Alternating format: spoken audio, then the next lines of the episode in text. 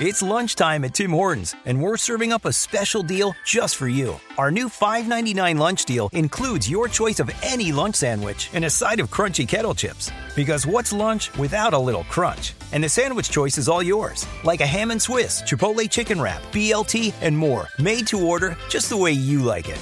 Tim Hortons' new lunch deal. Simple, delicious, and just five ninety-nine. Now that's a good deal. Only at your neighborhood Tim's. U S only. Price and participation vary. Terms apply.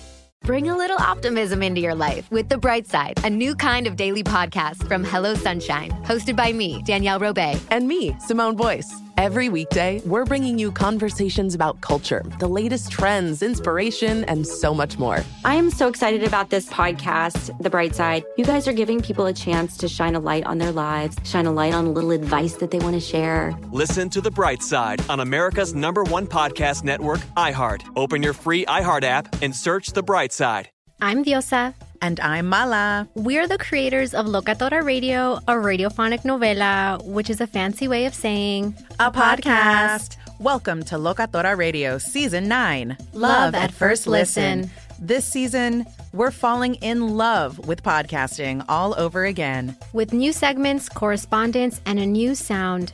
Listen to Locatora Radio as part of the My Cultura Podcast Network. Available on the iHeartRadio app, Apple Podcasts, or wherever you get your podcasts. Guess what, Will? What's that, Mango? So when I was in high school, I went and I met this relative who was in advertising just to learn more about it and to see if I wanted to be a copywriter. And he warned me that the most terrifying thing I'd have to face every day was a blank page. Like, the hardest part of the job is coming up with fresh ideas every single day. And at the time, you know, I was cocky and I just kind of laughed. But if you've ever suffered from writer's block, you know how daunting just starting a new project or coming up with new ideas can be. Oh, definitely. And, you know, I, I think about somebody like Harper Lee, of course, from my home state. Not everything has to be about your state of Delaware on the show, Mango. But, you know, after writing To Kill a Mockingbird, she had such a hard time writing. And it was it was almost like she was looking for distractions. And I, I found this great quote from her. I'd not seen this before, but but she says, "I found I can't write. I have about three hundred personal friends who keep dropping in for a cup of coffee. I've tried getting up at six, but then all the six o'clock risers congregate." I mean, if you've got three hundred friends coming over for a coffee, like, don't make coffee. That's good advice. Make a smaller pot. But, you know, writer's block is really hard. And I, I've always been amazed by, like, the people who can just crank out copy, like Jerry Seinfeld. Like, do you know his trick? I don't think so. What is it? So Jerry's a prolific writer, and uh, he was asked how he stayed so productive. And in this one interview, he confessed he actually hates writing. It's just that he used to keep a calendar on his wall. Oh, that's right. Yeah, I think I have heard this story before, but yeah, keep going. Yeah, and every day he'd write and he'd mark this big X on the calendar. And his motivation for writing the next day was just that he wanted to draw another X and he didn't want to break that chain. But that made me wonder, like, what are the tips other geniuses have used to stay productive? Like, can smells or different clothing or certain tricks help nudge you into finally writing that great American novel you've always wanted to write? Like, what are the funniest ways to beat writer's block? And that's what today's show is all about. Let's dive in.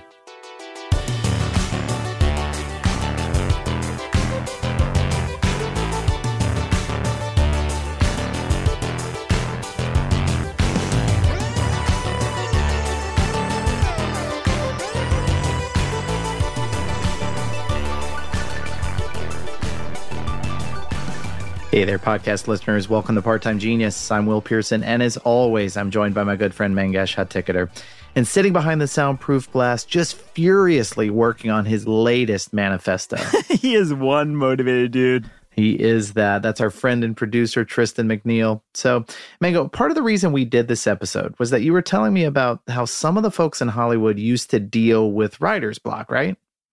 Yeah, so I, I was on this website where uh, someone had pasted an interview from The Hollywood Reporter with Joel and Ethan Coen, the Coen brothers. Mm-hmm. And uh, they were talking about this Hollywood producer named Hal Roach, who's apparently a legend. I, I didn't know about him, but he did Laurel and Hardy and Little Rascals and a bunch of famous movies and shows. And one of his tricks was when the writers were running out of ideas, he'd bring someone called a wildie into the writing room. And what's a wildie? Exactly. So it turns out a wildie is someone Roach would recruit either from like a mental institution, or it could be just like a drunk off the street. And he'd bring them in, put them at the writer's table. And when things were getting stagnant, like at a table read or a story meeting, these people would just blurt out these wild phrases or comments or wow. sometimes just full stories whenever they felt like it, which feels ridiculous, but it also provided this like complete non sequitur. And as the Coen brothers pointed out, like sometimes a good idea is a good idea no matter where it comes from or who it comes from. And wow. uh, I also think there were a lot of bad ideas blurted out by the Wildies too. But, I have to imagine, yeah. But, uh, you know, speaking of the Coens, they like to beat their writer's block just by starting another project. So while they were trying to write and complete Miller's Crossing, which is a fabulous film, they actually switched to working on Bard and Fink, and then they just switched back and forth until they had two scripts instead of just one. I mean, that's such an interesting way to beat writer's block. Yeah, I mean, I, I kind of like the idea that, like, if you can't finish one script, just finish two. Right, right. But where do you want to go from here? All right, well, a very different direction. How about Dan Brown, who you, of course, know is the author of The Da Vinci Code? And, sure. And was reading about some of the ways that he would deal with writer's block. So just to keep his blood pumping, he would set an antique hourglass for every half hour. And when the sand would run out, he would do a bunch of push-ups and stretches, which actually feels pretty normal, like an interesting way to deal with mm-hmm. it. But when he's really out of ideas, he does something a little bit more strange. So he slips into a pair of gravity boots and just hangs upside down, bat style, in order to work through the problem. I, I, I told you this was a different kind of idea, but it's actually more complicated than that. So he was giving this speech at a New Hampshire public radio event, and he described how he does this. So apparently he has this specially designed table where he straps himself in, and then the table rotates around so that his head is where his feet what? should be, and his toes are pointing to the ceiling. And apparently the guy's been doing this for a while, and it actually helped him come up with, you know, all those anagrams he's used in his books. That is so weird. And mm-hmm. I honestly feel like like having that much blood rush in my head would make me less inclined to come yeah, up with a good idea. Totally. That would be the only thing I could think about is how uncomfortable I was. But, I mean, I, I guess how you brainstorm is pretty personal. You know, I, I, I've read a bunch of people's bios, like um, Louis Buñuel, the director. He had this chapter in his autobiography where he uh, talked about how, like, a certain type of corner booth in a dark bar and, like, a certain type of martini with a very specific vermouth, I think it was Norley Pratt, like, he would say those were the things that you need exactly for breaking through writing. And, uh, you know, you read his description and you think, like, this is so romantic and it feels like such a thing to do in the city. And you can see how ideas just flow to him in this setting. But for someone like me, like, I hate writing when I've had even, like, a sip of alcohol. It does not work for me at all. Yeah, I would say the same thing. But, um, you know, well, one thing that might work for you if you're looking for zero distractions is to follow Edgar Allan Poe and also Jack Kerouac's advice for writing on scrolls, Mango. Scrolls? Yeah, neither of them thought that it was smart to get up from your seat and have to go get another piece of paper. Now, why they couldn't just keep a bunch of paper near them, I'm not really sure. But anyway, they felt like getting up. Time. yeah, but but they felt like getting up to get more paper would spur these other distractions. So Poe would actually attach pieces of paper together to make these long spools, and then he just used some wax to seal it up, and that's actually how he delivered work to his editors. Can you imagine this? I would be so pissed if someone turned in a scroll to me. yeah. And, uh, and what about Jack Kerouac? Well, it was kind of the same thing. So he always said that stopping to get more paper broke his concentration. So on the road, that was actually scrawled out on a one hundred twenty foot roll of paper. I mean, that feels like it should be in a museum or something, right? Like, it's pretty incredible. Yeah, it really but is. You know what my favorite Kerouac fact is? What's that? So this is from when we did the swimsuit issue for Mental Floss, and we found a picture of him in a bathing suit and, and mm-hmm. just threw some facts next to it. But uh, it's that he skipped his high school graduation to read Leaves of Grass, which I just think is so amazing. yeah, it is. Meanwhile, I'm sure I've told you this before, but like I was forced to attend my high school graduation, and the superintendent of our school read out all the lyrics to, and I swear this is true, uh, what he referred to as the classic song from the movie Space Jam. So, what What is the classic song from the movie Space Jam? I Believe I Can Fly. Oh, of course, yes. So we were stuck in our seats, and and he treated it like every word was so meaningful. Like, he was like, I believe I Can Fly. Oh, God. I Believe I Can Touch the Sky. It was Please stop. This is too hard. It was really inspirational, and we all left the school and became pilots. Of course you did, yeah. All right, well, well, back to the facts. What fact do you want to go with next? Well, one thing I, I think can be a cause of writer's block is when you're too comfortable. My mother-in-law actually has this story of when she was in college one summer and she was selling vacuum cleaners. And she said, like, on the weeks when she was particularly hungry or she needed something specific, like on those weeks, she'd somehow sell four vacuum cleaners. And when she wasn't, she'd just sell two or three. And I think it's kind of the same with writing. And there's this great story from Sherwood Anderson. In nineteen oh six, he quit his job to focus on writing. And his publishers, who were kind of betting on him, sent him these weekly advance checks. But he was having total writer's block, so he actually asked them to stop. And when they asked him why, he said, quote, "It's no use. I find it impossible to work with security staring me in the face." Oh, gosh. That's pretty wild. I think I would find just the opposite in that situation, you know? I, I don't know. That's pretty interesting. Well, yeah. So one thing I've read about is how people love to find the perfect writing spaces. So Roald Dahl had his, you know, his writing shed where he'd yeah, walk to yeah. and he'd throw a blanket on his legs and write from an easy chair. Like that to me seems like a little bit more of a good spot to do your writing. And yeah.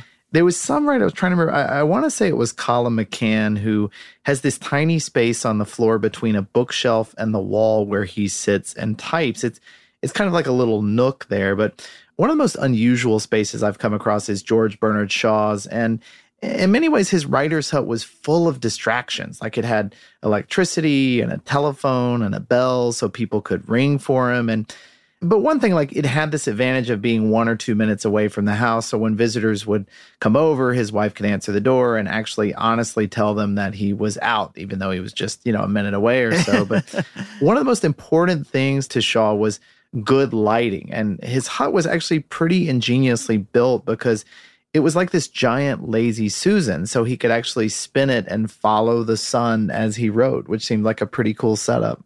Oh, that's ridiculous, but I like it. Okay, so I, I know we've got two more facts to go, but before we get to those, let's take a little break.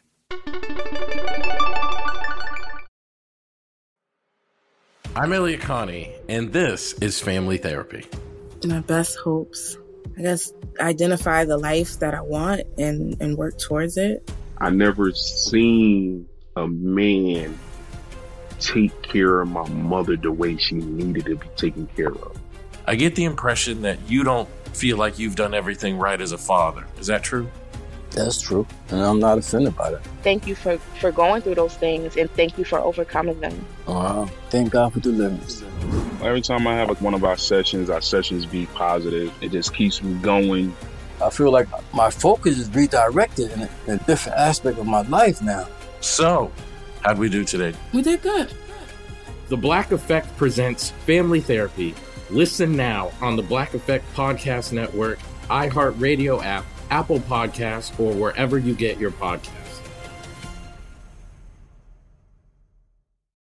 I'm Tamika D. Mallory. And it's your boy, my son, the General. And we are your hosts of T M I. New year, new name, new energy, but... same old us. Oh, yeah. And catch us every Wednesday on the Black Effect Network, breaking down social and civil rights issues, pop culture, and politics in hopes of pushing our culture forward to make the world a better place for generations to come. But that's not all. We will also have special guests to add their thoughts on the topics, as well as break down different political issues with local activists in their community.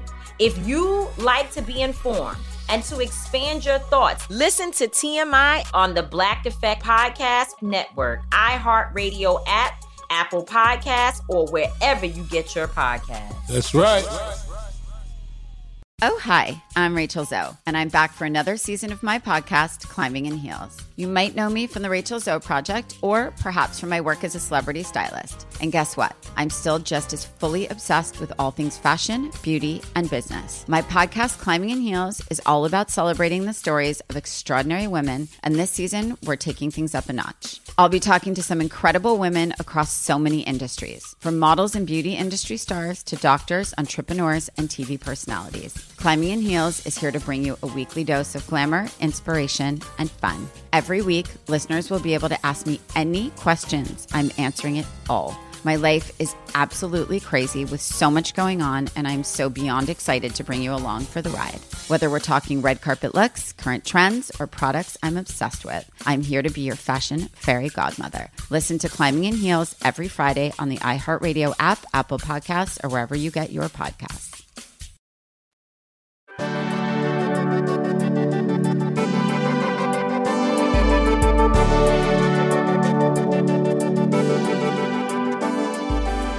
Welcome back to Part-Time Genius. We're talking writer's block. Now, Will, I know I can struggle with writer's block sometimes, but uh, do you actually ever deal with it? Oh, no question. Yeah, it's definitely frustrating when it happens. So what what do you do to deal with it?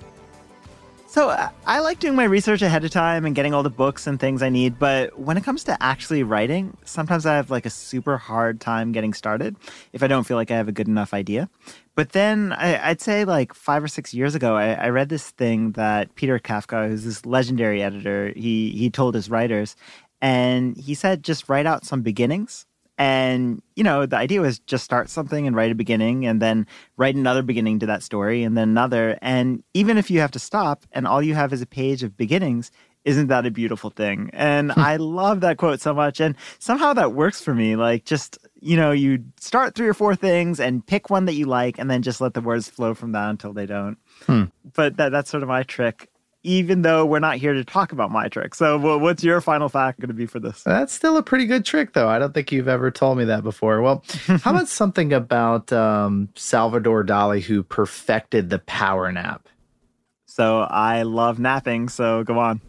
Well, Dali was obsessed with that dream space between falling asleep and being awake. So he tried to figure out how to put himself into that space for inspiration. So he had a little trick for this. What he would do is he would sit in a chair and put a tin plate on the floor and then fall asleep holding a spoon, like pretty specific.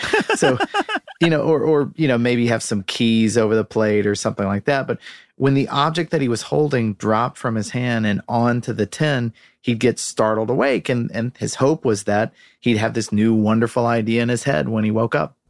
So that sounds like the worst way to wake up. Like, it feels like you're almost falling asleep in yeah. this comfortable chair, but it's not really a nap. But I am kind of amazed. So, so did it work? Well, he swore by the method. In fact, in his book, fifty Secrets of Magic Craftsmanship, he, he actually writes, here's the quote, he says, "The moment the key drops from your fingers, you may be sure that the noise of its fall on the upside-down plate will awaken you. And you may be equally sure that the fugitive moment when you had barely lost consciousness and during which you cannot be assured of having really slept is totally sufficient, inasmuch as not a second more is needed for your physical and psychic being to be revivified by just the necessary amount of repose." So I don't, I can't say that I know exactly what that quote means, but it just sounds weird sounds and fascinating important. And so Dali. Yes. Yeah. I mean, Dali was also afraid of trains, and he used to sit in the front of the train because he thought it got into places faster. That's right. And that's right. He used to make his own cologne out of fish glue. So I can't say that I trust all his ideas. I but... mean, those seem smart to me. Well, my last fact is about Charles Dickens, who needed a few simple things on his desk to inspire him. So wherever he went, and he often wrote from the road, he needed five bronze animal statues, a paper knife, a green vase, a desk calendar, blue ink, and only blue ink, and some quills. So wow. If you're really struggling to write something, it's probably because you don't have enough quills or bronze animal statues watching you as you write, I imagine. Sounding a little bit like the Steve Martin scene in The Jerk, where he just needs the ashtray and the lamp. And, but I, I'm curious that why blue ink? Like, was he O C D about writing or what? Uh, maybe, but, you know, I, I've actually read it's more because he realized blue ink at the time dried faster. So it was this trick he used to keep himself moving and not smudging or having to blot the pages as much. Hmm, that's interesting. Well, you know, I'm not sure if you had the best facts today, but you definitely had the best story about a terrible graduation speech, and it made me feel a little bit bad for you. So I- I'm just going to give you the trophy this week. A pity trophy. I like it. You know, I, I believed I could fly, and today I did fly, so thank you. I changed my mind. Well, that's it for today's episode. From Will, Gabe, Tristan, and the rest of us at Part-Time Genius, thank you so much for listening.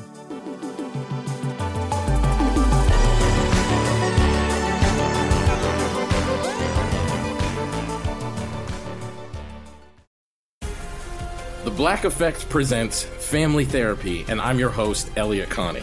Jay is the woman in this dynamic who is currently co-parenting two young boys with her former partner, David. David, he is a leader. He just don't want to leave me. Well, how do you lead a woman? How do you lead in a relationship? Like, what's the blueprint? David, you just asked the most important question.